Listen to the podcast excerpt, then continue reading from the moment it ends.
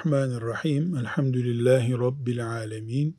Ve sallallahu ve sellem ala seyyidina Muhammedin ve ala alihi ve sahbihi ecma'in.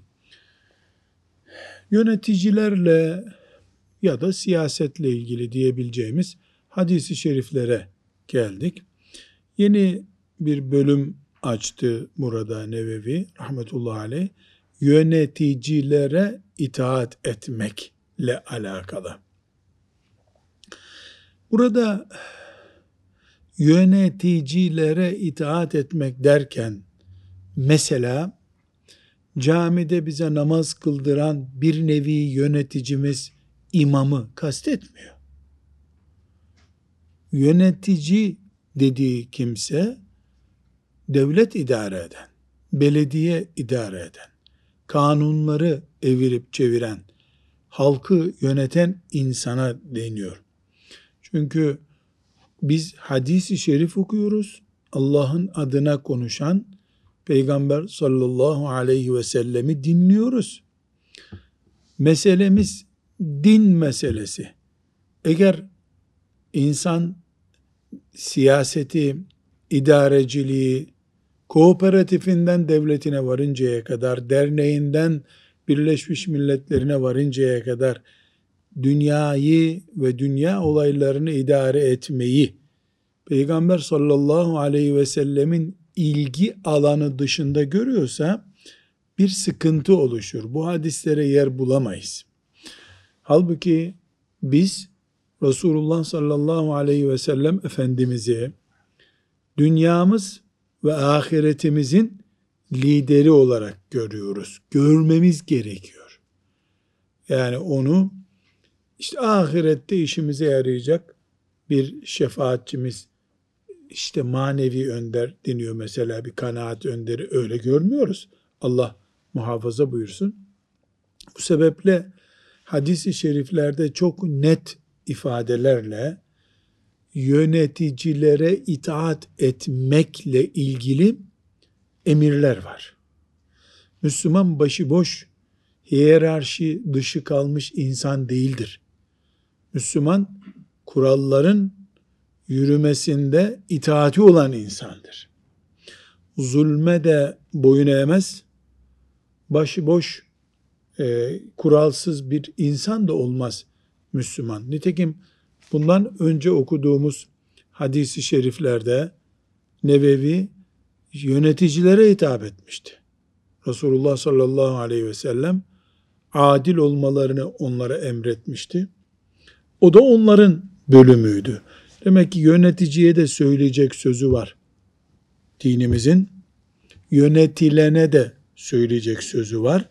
Çünkü yöneten de yönetilen de Müslüman. Burada şöyle bir ayrım yapmamızda fayda var. Şimdi Efendimiz sallallahu aleyhi ve sellem İslam toplumuna hitap ediyor. Ümmetine hitap ediyor. Eşhedü enne Muhammeden Resulullah diyen, bu ezanı dinleyen ve eşhedü enne Muhammeden Resulullah sözlerini ezan olarak dinleyip camiye koşanlara konuşuyor. Yöneticinize itaat edin diyor. Dolayısıyla Müslümanın yaşadığı toplumda bir yönetici var. Bütün toplumlarda olduğu gibi. E, bu yöneticinin Müslüman için koyduğu kurallar, kanunlar vesaire e, Müslümanı bağlıyor. İki alternatif bunun aksine düşünülebilir. Birincisi Müslüman Müslüman olmayan bir toplumda yaşıyor. Orada da yönetici var. Resulullah sallallahu aleyhi ve sellem ona da itaat et diyor mu? Bir. iki toplum İslam toplumu ama Haccac gibi bir adam ele geçirmiş yönetimi. Müslümanlara kan kusturuyor. Allah peygamber dışında kurallar koyuyor. Ona da mı itaat et diyor Müslümana? Yani burada üç şey tespit etmiş olduk. Bir, Müslümanın kendi toplumu var.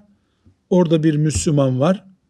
O Müslüman kendisi gibi Müslümanları yönetiyor. Zaten temel kanun, Kur'an, Peygamber sallallahu aleyhi ve sellemin sünneti, ümmeti Muhammed'in e, parlak geçmişindeki hatıraları e, hep bir örf olarak devam ediyor. Burada Müslümanların bir sorunu yok. Müslüman burada hiçbir şekilde kanun dışı adam, kuralsız adam rolünde olamaz.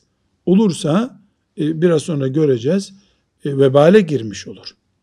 İkinci alternatif Müslüman, Müslüman olmayan bir toplumda yaşıyor. Ezan yok, Kur'an yok, Allah peygamber diye bağlayıcı bir nesne yok. İşte bugünkü batı toplumları ya da bugün Çin'de yaşadığı gibi bazı Müslümanların veya e, mesela işte filan yerde Afrika'da e, zalimin biri yönetimi ele geçirdi. Aslında halkın büyük bölümü Müslüman ama insanlara e, zulmediyor. Kendi ailesini ayakta tutuyor, e, çalıyor, çırpıyor, ırkçılık yapıyor, siyahları ayırıyor, beyazları ayırıyor. Ki bugün herhalde Salih hemen hızlıca say desem bir 30 ülkede böyle bir sorun var değil mi? Yani 50'den fazla halkı Müslüman olan ülke var. 30'unda bu sorun var. Yani böyle bir ülke ismi zikretmeye gerek yok ama Afrika böyle dolu. Orta Doğu ülkelerinde her yerde böyle bir sorun var. Ee, burada Müslüman yani madem Peygamberimiz sallallahu aleyhi ve sellem yöneticiye itaat edin dedi. E şimdi mesela Arakan'daki Müslümanlar e, din mi değiştirecekler yani? Namazı yasaklıyor, orucu yasaklıyor veya işte filan yerde e, filan mezhebe geçeceksiniz diyor. Batılılaşacağız diyor. E bunlar itaat edecek mi Müslüman? Burada elbette birinci pozisyondaki gibi yani halk Müslüman, yönetici Müslüman, Kur'an-ı Kerim'in emrine uyuluyor. Bir sorun yok. Ama ikinci ve üçüncü alternatiflerde sorunlar var. Bu sorunlarda Müslüman e, derler ya deli dumrul. Deli dumrul gibi sokağa çıkması gerekmiyor Müslümanın. Ne yapıyor o zaman? Kendi imanını koruyor. Direkt Allah'a isyan olan işlerde e, yani itaat etmeye meyli olmuyor. Kerhen silah zoruyla itaat ettirilirse e, mecbur kalıyor. Bunun çok çarpıcı güzel bir örneğini verelim. Mesela Batı ülkelerinin büyük bölümünde e, öğrencilerin ilk öğretimde filan yüzmeleri yasa gereği zorunlu. Bilmem kaç saat onu tam bilmiyorum. Sonra sen bunu duydun mu? Kaç saat yüzerse sen oralarda hocalık yaptın bilmiyorsun mu? İşte herhalde bir 50 saat yüzme yüzme belgesi almadıkça 50 saat diploma vermiyor sana. Diploma vermeyince anayı babayı çağırıyor savcılığa. Bu çocuğa niye diploma almadın diyor. Bu ciddi bir kanun baskısı. Şimdi buradaki Müslümanın e, çocuğunu madem böyle boş ver deyip e, reşit olmuş çocuğunu kadın erkek kız karışık bir yüzme salonuna göndermesi söz konusu değil. Müslüman alternatifler arıyor. E, buna rapor bulmaya çalışıyor, bulamıyor. Artık tıkandı Müslüman. Yani böyle bir durum var. Bir de bu kültür böyle artık diyecek bir kültür var. E, hiçbir zaman Müslüman için çağ değişti, kültür yenilendi, bundan sonra böyle diye bir evham olamaz. Bu o zaman dini satmak olur Allah muhafaza buyursun. Ama burasına geldi Müslümanın yapacak bir şey yok. Ya hapse girecek ya da çocuğunu misal yani bu her için geçerli değil okula gönderecek diyelim. Daha e, üzücü bir örnek İran'da yaşayan bir Müslümanın yani belli e, Şii anlayışına e, müsamahalı bakmadığı sürece hayat bulması mümkün değil. Büyük bir baskı var. Oğluna hayatta Ömer ismini veremeyeceksin orada. Yüz tane kızı olsa insanın bir tanesini Ayşe diyemiyorsun. Yazmıyor nüfus idaresi. Böyle bir isim yazmıyor. Üstelik de seni yasal suç, işleri sayıyor. Yani bir de böyle bir yer düşünelim. Hep Müslümanlar huzur içinde olacak halleri yok. E, bu dışarıdaki bir toplumda olmaktan olur. İçeride bir belaya uğramış, bir Allah'tan bir bela gördüğü için böyle durumlara düşmüş bir Müslüman toplumda olabilir. Burada Efendimiz sallallahu aleyhi ve sellem yöneticilerinize itaat edin buyurdu diye paldır küldür öğren hepimiz teslim olacak halimiz yok. O mevcut yasalarını zorlayacağız. Rapor almaksa rapor almak, miting yapmaksa miting yapmak, yasal talepte bulunacağız. Ama çoluk çocuğumuzu da onların tankların önüne atmanın da bir manası olmadığını görüyoruz. Buna e, yöneticiye karşı isyan etme diye hadis kitaplarında, akide kitaplarında bölümler var Salih. El, el hurucu alel eimmeti diye bölüm var. Akide kitaplarında bile var. Yani caiz midir, değil midir diye. Cumhur ulema yani ümmetin alimler birliği madem dinin e, uygulanmıyor adam faize e, serbestlik getirdi, zinaya serbestlik getirdi. Çoluk çocuk toplanın çıkın diyen alim yok. Şartları kollama. Yani yaşadığın çağın, yaşadığın coğrafyanın, kendi gücünün. 300 kişi 10 milyonluk bir toplumda karşı çıkıyorsunuz. E ne olacak ki? Nefesle boğacak seni karşındaki. Evet Allah yolundadır. Ama Allah yolunda durup nüfus çoğaltıp biraz daha güçlü olmak da düşünülebilir. Burada işte alimler devreye giriyorlar. Ümmeti Muhammed'in e, o nesli, o coğrafyada, o, o zaman dilimindeki nesli e, oturup e, hangisi daha Müslümanlığın lehine? Bir nesil mi kaybedelim burada? Yoksa oturup kendi iç eğitimimizle ayakta mı duralım? Oturup ümmetin alemleri bir duygusallığa kaçmadan, grupçuluğa kaçmadan, yani kendi özel menfaatlerini ya da kısır döngü görüşlerini e, öne sürmeden ümmetin maslahatını, o neslin maslahatını düşünerek karar derler ki bizim burada bir çıkış yapmamızın hatta miting yapmamızın hatta bildiri yayınlamamızın bile bir anlamı yok. Ters tepecek bu. Herkes çoluk çocuğunu büyütsün, iman üzere büyütsün. Allah bize bir çare verinceye kadar e, bir çare bulalım diyorlar. Bu buna bu gruba e, zalıma karşı çıkış yasağı diye bir kural getiriyorlar. Fakat her halükarda yani ümmeti Muhammed'in cihadı yok saydığı bir durumu düşünmüyoruz hiç. Yani cihat ortamı oluşur. Topraklarına ümmetin kafirler geldi lan o zaman maslahat diye bir şey olur mu ya? Adı üstünde e, adam Çanakkale'den giriyor. Oturup da İstanbul'da şimdi biz camide cuma namazı mı kılacağız? Maraş'ta cuma namazı mı kıldı müminler? O ayrı bir durum.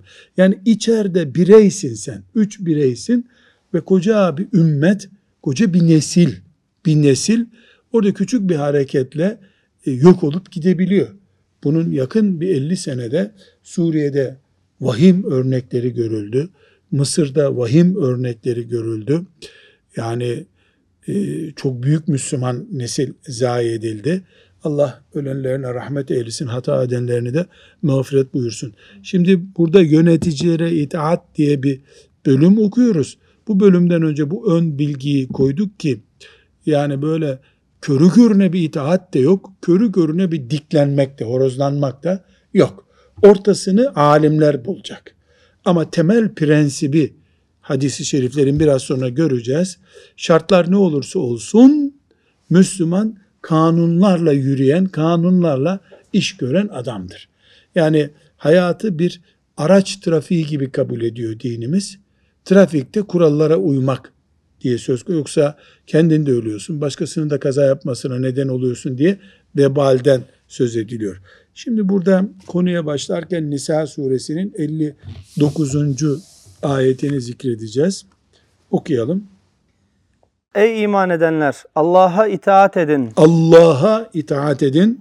Peygambere Peygambere yani itaat edin. ve sizden olan idarecilere yani ulul emre itaat edin. Sizden olan idareciler ifadesi çok yerinde bir şey. Yani Müslüman gavura itaat etmez. Çünkü kafir Müslümanın dinine uygun olan bir şey istemez. Bu şüphesiz trafikle ilgili konularda değil. Ama işte eğitimde ortaya çıkıyor, gıdada ortaya çıkıyor. Yani domuzu, e, domuz ürünlerini tavuk yemi olarak kullanmayın. Almanya'da kime anlatacaksın bunu? Kime anlatacaksın? Dolayısıyla Almanya'da sen garipsin. Ne yapacaksın? E, gıda maddelerine bakacaksın. Ona göre yiyeceksin, içeceksin eğer orada yaşamak zorundaysan. Ama Mısır'da, Katar'da, e, Kuveyt'te, Suudi Arabistan'da da herhalde e, tavukların yeminde böyle bir sorun var mı yok mu diye e, incelemeden yaşayacak hali yok Müslümanın. Veya Türkiye'de.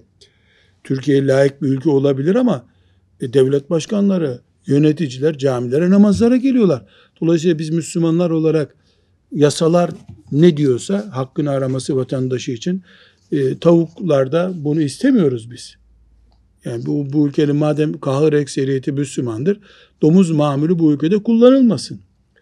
Demezse Müslüman, e, öyle İslam ülkesiyiz demekle savunamaz. Çünkü yönetici bir noktada e, dalgınlığına gelebilir. Böyle bir şeyin üretildiğinden haberdar olmayabilir.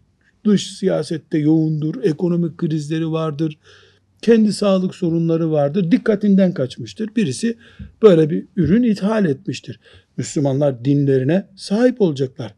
Yani bu bir üründen örnek verdik. Bunun yüzlercesi mesela eğitimle ilgili olabilir. e, Belediyecilikle ilgili olabilir. Nerede olursa olsun Müslüman hayatın insanı.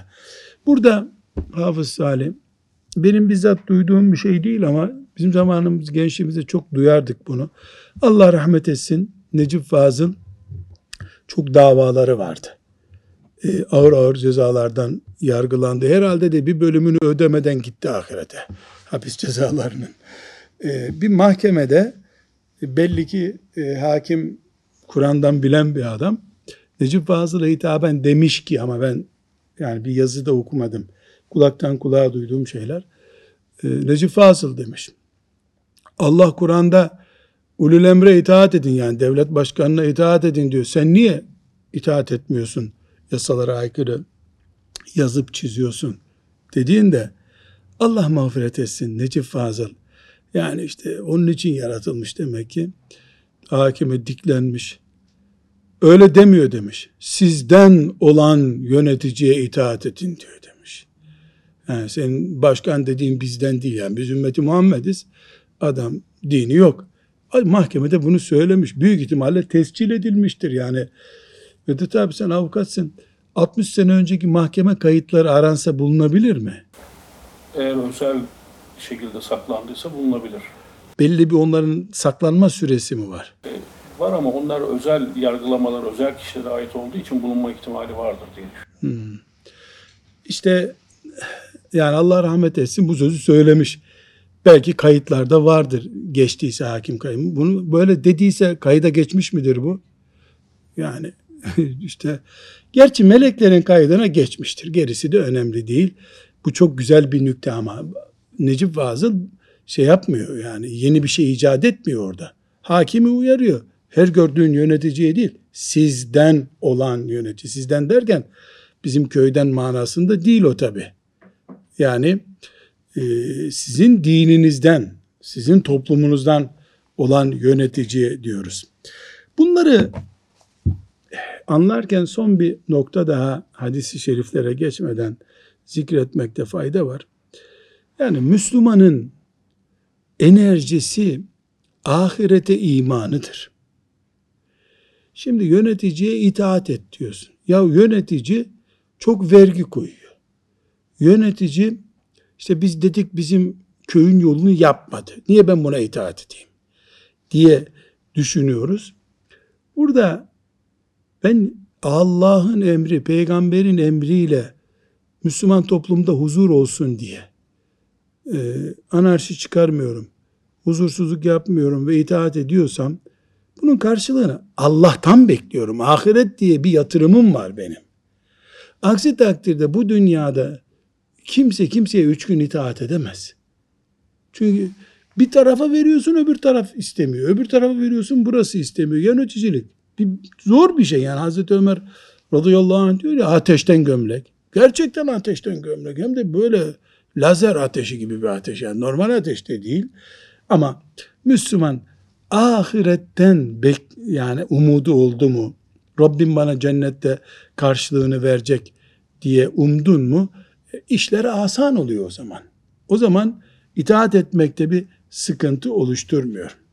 Evet 664. hadisi şerife geldik Salih Hoca. Şimdi Bukhari ve Müslim'den aynı zamanda Ebu Davud, Tirmizi, Nesai ve İbn Mace'deki hadisi şerifi okuyalım, dinleyelim bakalım.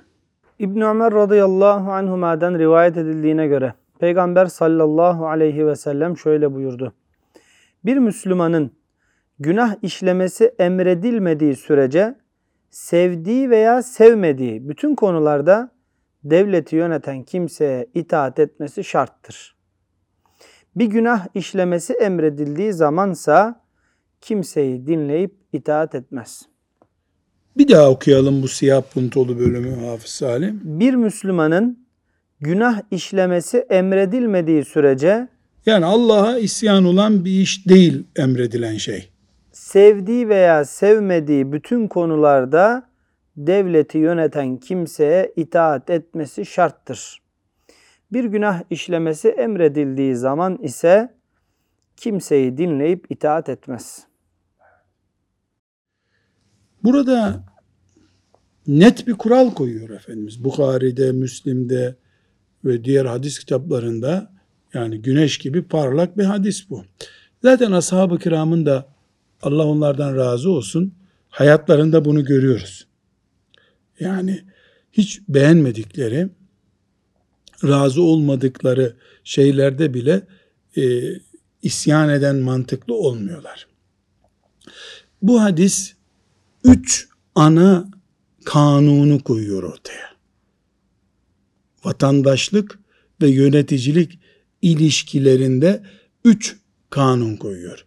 Birincisi Allah'a isyan olmadıkça kanunlara itaat edilecek. Bir. İki, ümmeti Muhammed'in yani toplumun genel maslahatı kişisel maslahatın önüne geçirilecek. Çünkü hadis ne diyor Salih? Sevdiği sevmediği şey yani sen kendini bireysel olarak ölçü kabul etmiyorsun. Toplumu, ümmeti Muhammed'in bütününü, gelecek nesilleri ölçü kabul ediyorsun. Üçüncüsü bu kadar ciddi toplum huzuru vesaire diyoruz ama Allah'a baş kaldırıldığı zaman itaat yok ortada. Üç kural çok önemli. Bundan sonra okuyacağımız bu bölümün hadislerinin hemen hemen hepsinin ana teması da bu. Allah'a isyan olmayan şeyde hoşuna gitsin gitmesin itaat edeceksin. Toplumun ümmet ümmetin menfaatini bireysel menfaatinin önüne geçireceksin. Allah'ın yasakları, kanunları, dini, şeriatı kesinlikle her şeyden önemli. O zaman şöyle bir şema çizebiliriz zannediyorum. Yani en tepede korunacak şey Allah'ın dini, şeriatı. Onun altında toplumun menfaatleri, onun altında biz varız bir puan düşüğünde. Böyle yapıldığı zaman Peygamber sallallahu aleyhi ve sellemin bu nasihatine uyulmuş oluyor. İnşallah bu hadisi şerif anlaşıldı. Bununla amel etmekte bize nasip olur. Evet. Yine İbn Ömer radıyallahu anhuma şöyle dedi. Resulullah sallallahu aleyhi ve selleme sözünü dinleyip itaat etmek üzere biat ettiğimiz zaman bize gücünüz yettiği kadar buyururdu. Bu da Bukhari'de, Müslim'de, Nesai'de, İbn Mace'de hadisi şerif. Biat kelimesi çok kullandık değil mi? Ne demekti biat? Yani sahabi Müslüman olmak istiyor. Geliyor. E, ya Resulallah ben Müslüman olacağım. Beni kabul et diyor. Efendimiz sallallahu aleyhi ve sellem de elini uzatıyor. Onunla musafaha yapıyor. Söz veriyor, söz alıyor. Ne söz veriyor o Müslüman olan? Ben sana her türlü itaat edeceğim diyor. Buna ne diyoruz? Biat. Biatın tam Türkçesi sözleşmedir sadece. Sözleşme. Biat sözleşme demek. Ee, Resulullah sallallahu aleyhi ve sellemle e, onun zamanında biatleşti sahabi demek, sözleşti demek. Burada iman ediyor, itaat edeceğine söz veriyor. Şimdi bu haberi veren sahabi ne diyor? Böyle bir sözleşme yaptığı zaman sallallahu aleyhi ve sellem umumiyetle karşısındaki tabi duygusal geliyor. Yani işte kötü günlerinde olmuş, yeni iman etmiş, orada ashab-ı kiramı görüyor, kalabalığın önünde heyecanlanıyor. Biraz şöyle diyelim, yani olup olmayacağını belki düşünmeden tamam ya Resulallah, tamam ya Resulallah, tabi tabi tabi hepsini yapacağım gibi bir havada veriyor. Efendimiz sallallahu aleyhi ve sellem ne yapıyor? Gücünüz yettiği kadar ama buyuruyor. Gücünüz yettiği kadar. Burada iki temel kural çıkarıyor bu hadis-i şerif. Birincisi Efendimiz sallallahu aleyhi ve sellemin merhameti ortaya çıkıyor. Nasıl olsa söz veriyor. Söz verdi adam. Buyurmuyor ne yapıyor? Bakıyor karşısındaki kaldırabileceği bir şey değil bunun. Ama o o andaki heyecanıyla peygamber görmüş, peygamber aleyhisselamla buluşmuş. Adam uçuyor. Ayakları yerden kesilmiş gibi konuşuyor. Efendimiz sallallahu aleyhi ve sellem onu ne yapıyor? Gücünüz yettiği kadar. Yani sen söz veriyorsun ama gene gücün. Bu Efendimiz sallallahu aleyhi ve sellemin ne kadar merhametli, ne kadar şefkatli olduğunu gösteriyor.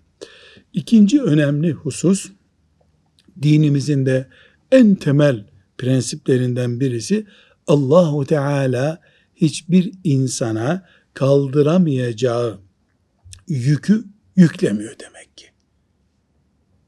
En güzel örneği bu. Yani geliyor adam ben itaat edeceğim, cihad edeceğim, sen emredersen yapacağım artık ne konuşuyorsa Efendimiz sallallahu aleyhi ve sellem tamam demeden önce gücünüzün yettiği kadar ama buyuruyor. Çünkü sen namaz kılmaya gücün yeter diyorsun. Hastalanınca ne olacak? Gücün yettiği kadar kalacaksın. Oruçta da böyle, cihatta da böyle. Her şeyde gücün yettiği kadar. Peygamberler bunun en güzel örnekleridir. Nuh aleyhisselam Allah'ın emrettiği kadar mı yapabildi, gücünün yettiği kadar mı? Gücünün yettiği kadar yaptı. Yapabilse hanımını kurtarırdı. İbrahim aleyhisselam babasına hitap edemedi. Gücü yetmedi. Eğer gücümüzün yetmediğinden de Allah hesap çeker, sorarsa bize, İbrahim aleyhisselam geçemez sıratı o zaman. Babasını niye tesir etmedi? Peki, burada çok esnek bir e, zeminde konuşulacak bir mesele var. Gücüm yetmedi diye bir slogan kurtarıyor mu insanı? Ha, burada söz bitiyor. Allah ve kalp baş başa kalıyor. Müminin kalbi diyelim beyni olarak anlaşılsın yani düşünme merkezi. Onun ne kadar gerçekten gücünün yetmediğini, ne kadar uykusunu bozmak istemediğini, ne kadar işte arkadaşlarından mahcup olduğu için bunu yapamadığını, yani gerçekten bir güç yetirebilme oranımız var bizim. Bu oranı bizden iyi Allah biliyor. Yarattı çünkü. Bize koyduğu kapasiteyi biliyor. Yani bu kula ben şu işleri yapacak kapasite verdim. Kul ise şu kadar da bıraktı. Gücü yettiği için, yetmediği için mi oldu bu? Ortada bırakmak yoksa daha hoşuna giden şeyler mi oldu? Mesela e, yakın zamanlar bir misafirimiz oldu Salih. Sizi keşke görüştürseydim. Adam bir hastalık tedavisi görüyor. Dört senedir sabah namazına kalkamıyor. Günde iki ilaç alması gerekiyor 12 saat arayla. Dolayısıyla sabah ve akşam alıyor. 11. saatten önce uyanamıyor bir daha. Böyle değişik bir şey. Yani zannediyorum nörolojik bir sıkıntıydı. Hastalığın adını da e, dinlemiştim, onu unuttum. E, sabah namazı bir türlü rastlamıyor yazın. Ye diyor ilacı işte 16 saate çıkaracağım mesela 16 saat sonra alacağım. Doktor ona izin vermiyor. Yani namazı sabahleyin kılmayı özledim hocam deyip gözleri yaşardı. Dedim ki bir dakika. 30'lu yaşlarında birinde bir Müslüman. Sen daha önce bu ilaçtan önce namaz kılıyor muydun dedim. Ne demek hocam ben buluğ çağından beri kılıyordum. Hala kılıyorsun merak etme dedim. Hala kılıyorsun. Bu Riyazu Salih'in başında hadis-i şerifte ne buyuruyor Efendimiz sallallahu aleyhi ve sellem? Bir mümin bir işi yapmaya devam ederdi. Allah'tan gelen bir özürden dolayı yapamazsa melekler ne yapıyorlar? Yaptı diye yazıyorlar. Ona tavsiye ettim. Kalkar kalkmaz hemen uyanır uyanmaz abdestini al. Kılıyorum hocam dedi. Tamam dedim. İnşallah ilacı bıraktığın zaman da e, bu namaz sıkıntısından da kurtulursun dedim. Şimdi güç yetmeye bir örnek mesela değil mi? Çok güzel bir örnek. Bu mümine Allahu Teala sorar mı kıyamet günü? Niye sen sabah namazına kalkmadın? Gücüm yetmedi ya Rabbi uyanamıyorum. Yani iğne batırıyormuş hanımı mesela anlamıyormuş onu. O derece. Halbuki iğne batırmak da doğru değil. Yani o iğneyle veya başka bir elektrikle uyandırdın mı uyanma değil o yani. Doğal uyanıyor olmak lazım sabah namazına kalkmak için. Şimdi bunu düşün.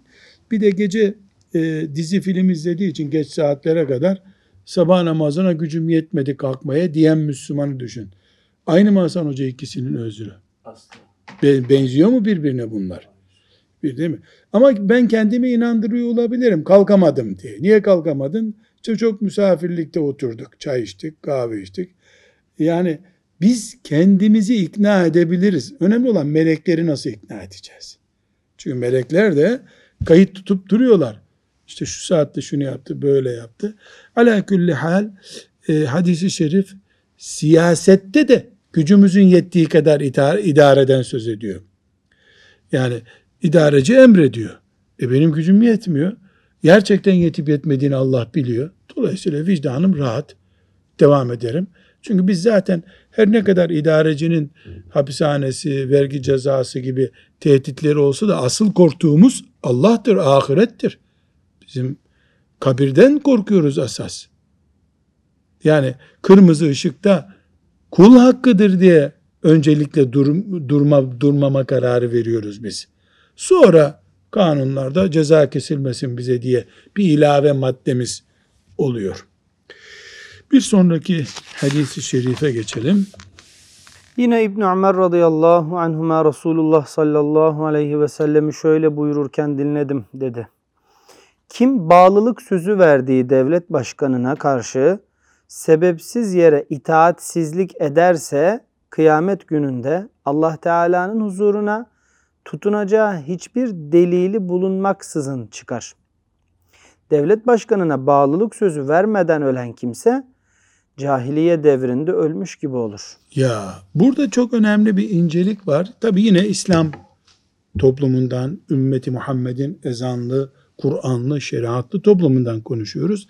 Bir kere Müslümanın böyle bir işte devletin başı var, dibi var, kural var, kanun var. Böyle bir şeyden haberi yok. Yaşıyor. Böyle bir Müslümanı Efendimiz sallallahu aleyhi ve sellem kabul ediyor mu? Etmiyor. Birinci nokta bu. İkinci nokta Efendimiz sallallahu aleyhi ve sellem söz verdin. Ben buradayım dedin. Vergimi vereceğim. Kanunlara uyacağım. Çağırdığın zaman silah altına gireceğim. Söz verdin. Adam da böyle büyük bir kitleye güvenip koca bir devleti yönetmeye kalktı. Onun işi çıktı. Bunun hanımı hastalandı. Onun babası hastalandı. Adam yalnız kaldı ortada. E, ortada yalnız o kalmadı. Toplum kaldı. Din kaldı. Böylece nasıl yürüyecek bu işler? E, sen dini ortada bırakmış oldun. Seni yöneteni ortada bırakarken. Bunun da karşılığı Allahu Teala'nın kıyamet günü cezalandırması olacak. Yani hiçbir belgen yok Allah'ın önünde ne demek? Gık edemeyeceksin. Gık yok. İşte şundandı bundandı da işte yağmur vardı da tarlada işler vardı. Böyle bir özrün yok Allah katında. Niye?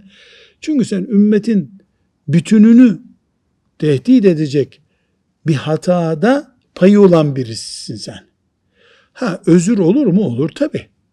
Ne dedik? La yükellifullahu nefsen illa vus'aha. Herkese gücü yettiği kadar Allah emrediyor. Ama oradaki güç de e, yani ne kadar doğrudur, ne kadar e, suistimal edilmiştir. Yine allah Teala'nın bileceği iş. Kul ile Allah arasına girilmeyen şeylerden biri bu. Yani kul becerip doktoru da kandırıp sahte rapor alabilir. Ama Allahu Teala'nın melekleri o raporun sahte olup olmadığını anlarlar. Bu hadisi şerif e, temel siyaset hadislerinden birisidir. Ta Ebu Bekir radıyallahu anh'ın halife seçilmesinden itibaren bu hadis ümmeti Muhammed'in siyasetine yön veriyor. Çok sahih hadis-i şeriflerden geliyor çünkü. Burada üç temel e, çizgi var. Birincisi Allah toplumsal kimliği olan bir ümmet istiyor demek ki. Cemaat kimlikli bir ümmet istiyor. Herkesin başının çaresine baktığı bir e, Müslüman toplum istemiyor Allahu Teala. Tek vücut olmuş, kenetlenmiş bir ümmet istiyor. Bir. İkincisi bu ümmetin başına halife denen birisinin getirilmesini emrediyor. Yani devlet başkanına biz ümmeti Muhammed'in tarihinde halife diyoruz. Bu halifelik ünvanı ümmet adına, Müslümanlık adına İslam'ı idare etmekte Yavuz Sultan Selim'den itibaren Türk e, topraklarına geldi. Osmanlı çocukları ümmeti Muhammed'in halifesi oldular sultanları. Dolayısıyla hem Müslümanların e, yönetimi olan, kuralları olan bir toplum olması Allah'ın emridir. Bu toplumun başında ümmet adına bulunan basiretli, idareci birisinin bulunması Allah'ın emridir. Buradan da üçüncü sonucu çıkarıyoruz. Çünkü bütün bunlar ümmet tek parça görünsün. Dağınık olmasın diye konuştuğumuz şeyler. Demek ki ümmeti Muhammed'in birliği için çalışma yapmak ahireti etkileyecek çapta büyük bir iş. Yapılırsa sevap bakımından ihmal edilirse de azap bakımından tehlikeli. Çünkü ifade nasıl? Ee, devlet başkanına bağlılık sözü vermeden ölen kimse yani bir halifeye elini uzatıp ben ümmetin halifesi olarak senin peşindeyim demeden ölen kimse cahiliye devrinde ölmüş gibi olur diyor. Cahiliye devri ne demek Salih? Resulullah sallallahu aleyhi ve sellemin peygamber olmadığı dönem demek. O dönemde Müslüman olarak ölmek mümkün mü? Değil. Demek ki sanki, sanki kafirler gibi ölür gidersin ümmeti Muhammed'in birliğiyle ilgilenmeden ölür gidersen.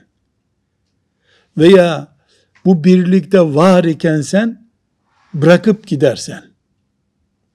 Peki burada bir sorunun cevabını bulalım. Bu hadis-i şerifi iyice anlamış oluruz inşallah. Ee, yok böyle bir şey. Müslümanlar böyle bir kültürü de unuttular. Herkes derebeylik ilan etti, keyfine bakıyor. O zaman bunun oluşması için çalışacağız. O zaman asıl vazifemiz bunun oluşması için. Yani abdest namazın farzı diyoruz. O zaman gidip su bulmakta ne oluyor? Farz oluyor. Eğer allah Teala ümmeti bu hadisi şerifte tarif edildiği gibi görmek murad ediyorsa o zaman bunun için çalışma yapmak. Siyasette, güçlenmek için, ziraatte, ticarette, e, sosyal ilişkilerde neredeyse artık ümmet davasını sahiplenecek. Yapacak başka bir şey yok o zaman. Ve sallallahu ve sellem ala seyyidina Muhammedin ve ala alihi ve sahbihi ecma'in velhamdülillahi rabbil alemin.